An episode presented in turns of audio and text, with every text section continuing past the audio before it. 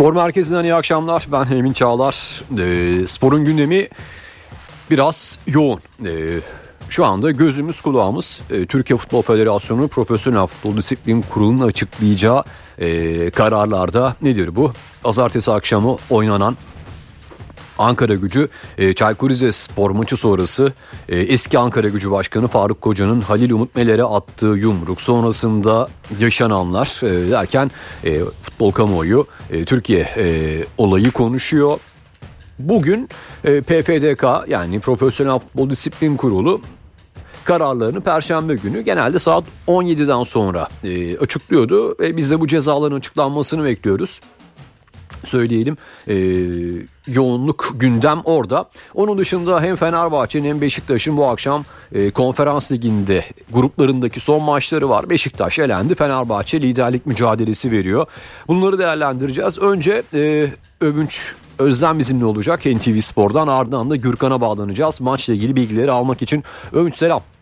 Merhaba yayınlar. Ee, evet önce PFDK diyelim.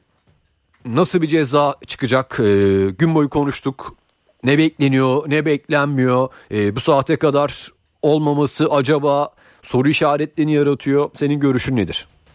Sevk edilen maddelere baktığımızda aslında cezaların ağır olacağını, yaşanan olayı da göz önünde bulundurduğumuzda aslında ağır olması gerektiğini de eklemem lazım.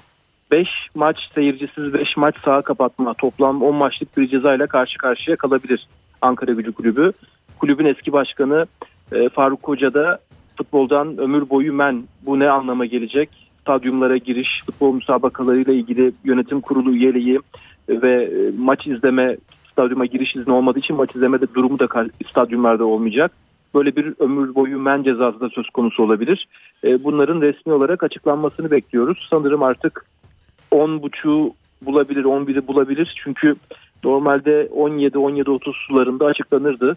Sanırım olayın hem durumu hem ağırlığı hem de yapılacak savunmayla ilgili gerekli zamanın tanınması için Futbol Federasyonu Profesyonel Disiplin Kurulu saat biraz geç saati biraz geç şekilde planladı açıklama konusunda. Evet e, o planlamada bir soru işaretleri olduğu belli ama bunu bakalım e, ceza açıklandığında göreceğiz. E, emsal bir ceza bekliyor musun? Hani e, tabii, kaç gündür tabii emsal ki. emsal her şey milat olacak deniyor ya. Yani şöyle bir durum var. En azından zihninin bir köşesinde yaparsam ne olacak kendimi ifade etme, kendimi ortaya koymaya şekli sahaya gidip hakemi tartaklama olarak düşünen e, bu konuyla ilgili düşünceleri bu şekilde olan bir kulüp başkanı, bir kulüp yöneticisi veya bir kulüp çalışanı varsa karşı karşıya kalacağı durumu fark etmesi gerekecek ceza olarak. Tabii ki kamuoyunun olaya tepkisi, ortaya çıkan durum ve ortaya çıkan durumun öznesi olma hali eğer birini rahatsız etmiyorsa sadece ceza rahatsız edecekse o farklı bir tartışma konusu. Ancak bir emsal ceza olabilir bu. Emsal cezadan kastımız demin söylediğim tahmini tekrarlamakta fayda var. 10 maçlık bir ceza. Böyle bir durumun muhatabı olursanız, böyle bir durumun öznesi olursanız içinde bulunduğunuz kulüp 10 maç ceza alabilir. Siz ömür boyu futboldan men cezası alabilirsiniz. Ee, umarım tekrar yaşanmaz. Emsal ceza için tekrar 2023 Aralık ayında yaşanan bu olaya bakmak durumunda kalmayız ama ciddi bir ceza beklentisi hem doğru hem de e, gelecek gibi. Evet e, federasyon tarafı e, olay tarafı bu şekilde e, cezaları bekliyor olacağız. E, gelelim Lugano Beşiktaş maçına iddiasız e, onun eleğin çoktan asmış bir e, Beşiktaş. Her şey kötü gidiyor. Derbi çok daha kötü hale getirdi siyah beyazları. Oyun yok, ruh yok, mücadele yok. E, ortada bir e, Beşiktaş'a ait değer yok. Futbolcuların formaya e, saygısı yok. Hepsini e, gördük. E, Hasan Arat'ın çözmesi, değiştirmesi gereken, çözmeden ziyade değiştirmesi gereken e, çok konu var. E, maç üzerinde herhalde konuşabileceğimiz çok fazla yok. Senin maça dair notların nedir? Onu sorayım önce. Eksikleri saymakta fayda var. Bugün 11 oyuncusundan yararlanamayacak Beşiktaş. 11 oyuncunun 5'i kadro dışı kalan oyuncular. Abu Bakar, Rozier, Beyli, Gezal, Onana. Bu isimlerden Onana ve Gezal neredeyse hiç faydalan faydalanılmayan oyuncular. E, Rozier de bir süredir sakat. Bailey de son derbi performansı ve takım içi huzursuzluğu. Abu Bakar keza yine öyle. e, takım içindeki yarattığı problemler nedeniyle kadro dışı kalan oyuncular. Altıda sakat sporcusu var. Mert Skoli, Masaoku, Getson, Rebic ve Raşika oynayamayacak isimler toplamda 11. Umut listede yok. Umut'un listede olmaması Beşiktaş'ın sol bek mevkindeki problemine çözüm olabilirdi ama o da sakatta olduğu için listede olsa da oynayamayacaktı. Teknik direktör Rıza Çalınbay'ın bugün yine as oyuncular olarak nitelendirebileceğimiz kadroyla çıkartırsa eğer böyle bir planlama yaparsa nasıl olur o kadroya bakalım. Ersin kalede olacak. Mert'in sakat olduğunu söylemiştik. Sağ bek Onur, sol Tayfur, stoperler Necip Amarti, orta saha Amir Salih, Chamberlain, hücum hattında da Muleka, Zaynettinov ve Cenk şu an için elde bulunan kadro Beşiktaş'ın İsviçre'ye giden kadrosunda ilk 11 oynayabilecek oyuncular bunlar. Belki Demir Ege olabilir orta sahada veya stoperde. Necip'in de durumu çünkü soru işaretiydi. Onun da bir problemi olabilir sakatlıkla ilgili. Eğer olmazsa Necip Demir Ege oynayacak ama oldukça e, Beşiktaş'ın bu sezon başı yaptığı transferler de göz önünde bulundurulursa geldiği durum düşündürücü. Tabii ki bu bugünün 3 ayın 5 ay öncenin konusu değil. 2-2,5 yıllık yapılan bir planlanmanın artık geçtiğimiz ay itibariyle tamamen çöküşü, tamamen fiyaskoyla sonuçlanmasıydı. Buradan Beşiktaş'ın tekrar toparlanarak bazı mali yükümlülüklerin de altına girmek zorunda kalacaklar. Bahsettiğimiz kadro dışı 5 oyuncunun sözleşmesi sanırım devre arasında feshedilecek. Yeni transferler için yer açmak gerekiyor çünkü. 14 yabancısı var şu anda. E, onun dışında da oyuncularla artık duygusal bağ da koptu. Çok düşük olan performansları ve aldığımız bilgiler doğrultusunda zaten Beşiktaş'ta özellikle Rozier'in e, Masuaku'nun çok düşük olan duygusal bağ artık tamamen kopmuştur. Beşiktaş'ta yeni oyuncu almak için bu oyuncularla sözleşme fesih, o bedeller ödenecek. Yeni transfer için belki bonservis bedeli ödenecek. E, çok iyi geç, çok iyi geçmeyecek, çok da rahat geçmeyecek bir sezon be, sezonun devamı bekliyor Beşiktaş'ı. Önce Özlem çok teşekkürler. İyi yayınlar. Evet e, hem PFDK kararlarını e, nasıl karar nasıl bir karar nasıl bir ceza çıkmasını beklediğimizi konuştuk hem de e, Beşiktaş'ın konferans ligindeki gruptaki son maçı Lugano deplasmanındaki eldeki kadrosuyla ne olacağını değerlendirmeye çalıştık Övünç Özlem'le. Devam edeceğiz birazdan e, Fenerbahçe Spartak Tırnava maçı için e, Gürkan Ak'a bağlanacağız. E, 20.45'te maç e, oradaki e, durumu öğrenmeye çalışacağız. E, onu da belirtelim bir taraftan da gözümüz kulağımız e, TFF'nin sitesinde oradan da bir karar çıktığında bunu sizlerle paylaşıyor olacağız değerlendiriyor olacağız. Gürkan Ak'a gidelim. Ee, NTV Spor ekibinden şu anda Kadıköy'de Fenerbahçe Spartak Tırnava maçı için. Gürkan iyi akşamlar. İyi akşamlar Semih.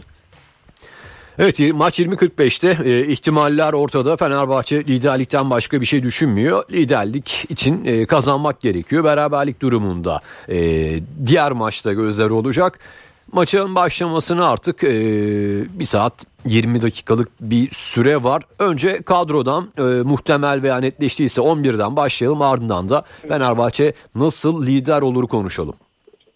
Evet Fenerbahçe'de aslında e, iki eksik var. Onunla başlamak lazım. Artık eksiklerin çok büyük bir bölümü e, takıma döndü. Zayt ve Bekao'nun sakatlıkları sürüyor. Tedavileri devam ediyor. Bekao'nun e, tedavi sürecinin iyi gittiğini anlatmıştı İsmail Kartal bu karşılaşmanın basın toplantısında.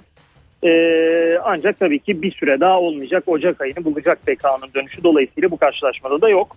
E, ama onun dışında e, bütün isimler kadroda e, UEFA listesine bildirilmeyen isimler vardı bildiğiniz gibi. Samet Akaydın onlardan bir tanesi ki e, stoper sıkıntısında eksikliğinde e, forma Samet'indi genelde. Bugün UEFA listesinde olmadığı için e, ilk 11'de ya da kadroda göremeyeceğiz onu. Emre Mor yine yok. E, Mert Müldür ve Bartu Elmaz'ın da yine UEFA listesine bildirilmediğini hatırlatmış olalım.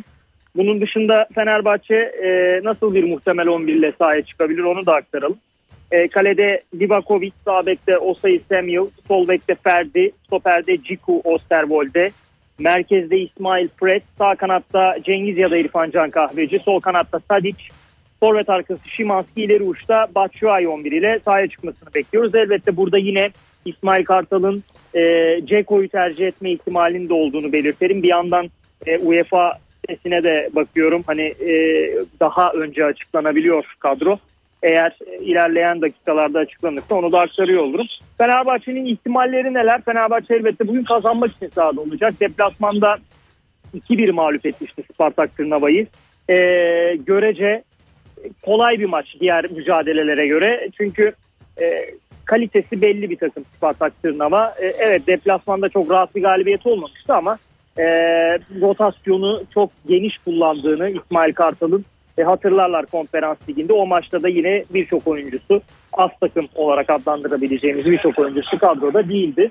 E, ama bugün çok daha ciddi bir kadro sahada olacak. E, tur anlamında sıkıntı yaşanmaması için. Ben Fenerbahçe'nin çok daha rahat bir maç geçireceğini tahmin ediyorum. E, Fenerbahçe eğer kazanırsa Norşelen e, daha doğrusu Ludogorets Norşelen maçının sonucuna göre lider bitirebilir. Bu ne anlama geliyor? Direkt olarak son 16 turuna kalmak demek grubu lider bitirmek. İkinci olarak çıktığınızda playoff turu oynamak zorunda kalıyorsunuz. Dolayısıyla liderlik bir hayli önemli.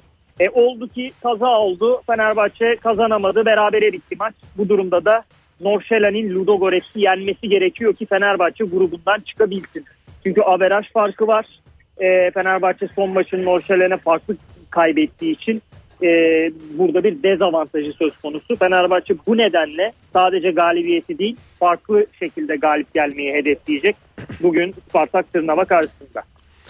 Evet e, Fenerbahçe'nin şu ana kadar baktığımızda 19 e, maçlık bir serisi sonrası duraklama e, dönemi ama orayı atlatmayı e, başardı. Tabi Avrupa'daki son maç e, yenilen o e, 6 gol e, Norşölent'ten ardından çıkılan bu maç belki yani akıllar orada değildir mutlaka. Derbi galibiyeti Fenerbahçe'ye tekrardan sınıf atlattı e, diye düşünüyorum. O yüzden bugün e, istenilen çok net bir şekilde alınacaktır ve grup liderliği Fenerbahçe'ye bundan sonraki e, lig ve Avrupa sürecinde çok büyük bir e, moral motivasyon kazandıracaktır. Taraftar ilgisi şu ana kadar nasıl?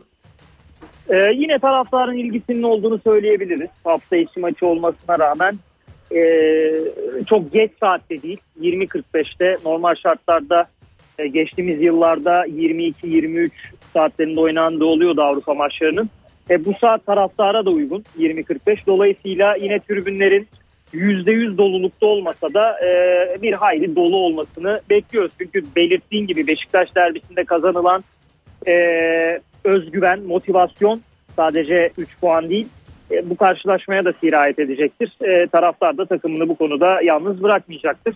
E, çok hınca hınç bir doluluk beklemiyorum ama tribünlerin e, dolu olduğu en azından televizyonda izlediğinizde e, boş koltukları seçmenizin zor olacağı bir maç olacaktır.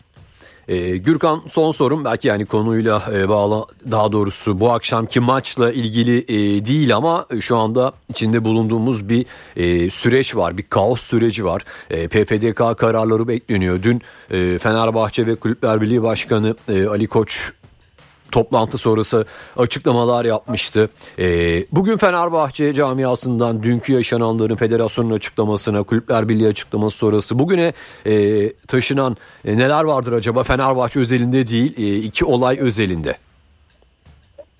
Ee, yani bugüne taşınan Fenerbahçe açısından değerlendirmemizi isterseniz zaten Fenerbahçe'nin Türkiye Futbol Federasyonu'ndan memnun olmadığı aşikar. Bunu e, Başkan Ali Koç'un e, daha önce yapmış olduğu açıklamalardan da net olarak deneyimledik. E, yine evet dün belki e, Kulüpler Birliği Vakfı Başkanı kimliğiyle yaptığı açıklamada çok da yapıcı bölüm bölüm konuştu Başkan Ali Koç. E, birlik beraberlik vurgusu yaptı. Ama ben bunun e, çok mümkün olacağını zannetmiyorum. Çünkü sadece Fenerbahçe değil birçok lig takımı yönetimi şu anda federasyonun e, yönetim şeklinden çok memnun değil. E, bu süreci de yönetim şeklinden memnun değil. Evet bu e, bazı kesimlerce bazı yöneticilerle doğrulanmadı. E, şöyle bir iddia vardı biliyorsunuzdur. E, Birçok takım e, federasyonun Mehmet Büyükekşi'nin istifasını istiyor şeklinde. Dolaylı yoldan bununla ilgili bir resmi adım atılmış değil ama istifa etmesine hayır demeyecek kulüp sayısı bir hayli fazla. E, dolayısıyla içince bulunduğumuz bu süreçte e, kulüpler tepkilerini şu anda direkt olarak hassasiyet anlamında dile getiremiyor olabilir. Ama önümüzdeki günlerde önümüzdeki haftalarda bunun çok daha belirgin düzeyde olabileceğini e, düşünüyorum ben. Eğer herhangi bir değişiklik olmazsa e, Türkiye Futbol Federasyonu'nun e, tutumu karşısında e, daha farklı açıklamalar e, görebiliriz. E, tabii ki normal şartlarda hem Mehmet Büyükekşi hem belirttiğim gibi kulüpler bak, e, vakfı başkanı Ali Koç biraz daha birlik beraberlik vurgusu yaptı ama şuna da bu değindi. E, bu yaşanan olay e, geçmişte yapılan hakem hatalarının üstünü örtmüyor. Bundan sonra yapılan hakem hatalarının da üstünü örtmeyecek. Yine bu konularla ilgili tepkimizi göstereceğiz. Bu benim eklemem şeklinde bir özet e, açıklaması vardı. Ben kulüplerin sessiz kalacağını zannetmiyorum. Evet çok kötü bir olay ve tüm dünyaya e, Türk futbolunu küçük gösterecek bir olay yaşandı.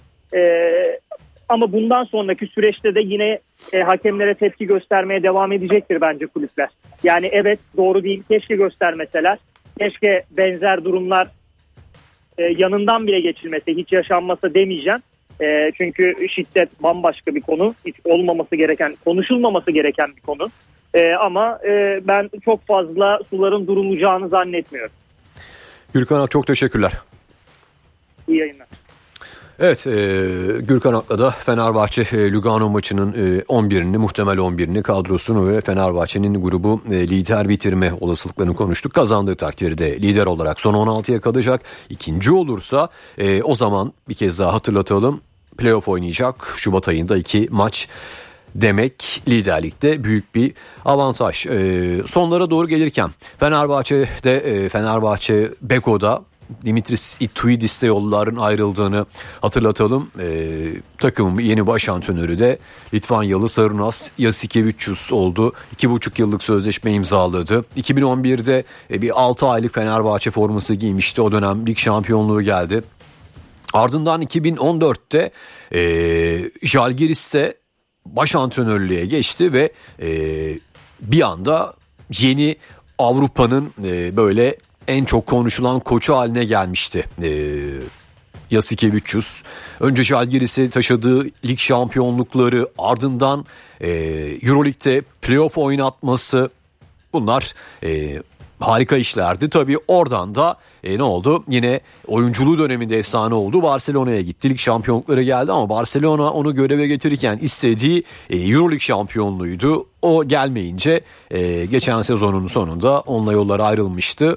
E, Ituidis'ten geçen sezon final e, for yapan e, o takımdan bugüne e, özür dilerim e, playoff yapan takımdan e, bugüne geldiğimizde çok farklı bir kadro var. Beklentilerin çok altında kalan bir e, Tuidis Fenerbahçesi vardı. Bakalım e, Yasikevicius iki buçuk yıllık görev süresinde neleri değiştirecek? Barcelona'daki o oyunu oyuncu kalitesiyle tabii e, Fenerbahçe Beko'ya taşıyabilecek mi? Zaman bunu e, gösterecek. Anadolu Efes'in bu akşam Makabi ile Euroleague'deki maçının olduğunu hatırlatalım. İki maçtır kazanan bir Anadolu Efes. Maçın normalde e, İsrail'de oynanması gereken maçın ev sahibi Makabi ama e, Sırbistan'da oynanacağını e, hatırlatalım. Bakalım Efes Erdem Can'la kazanmaya devam edebilecek mi? Onu da söylemiş olalım. Fenerbahçe Beko'nun maçının yarın olduğunu, Ituidis'in e, ilk maçının özür dilerim e, artık alıştık tabii. Yasikevicius'ta ilk maçının yarın e, Monaco maçı olduğunu söyleyelim. Saat 20.45'te başlayacak bu karşılaşma. Basketbol kuşağıyla da spor merkezi noktalıyoruz. İyi akşamlar.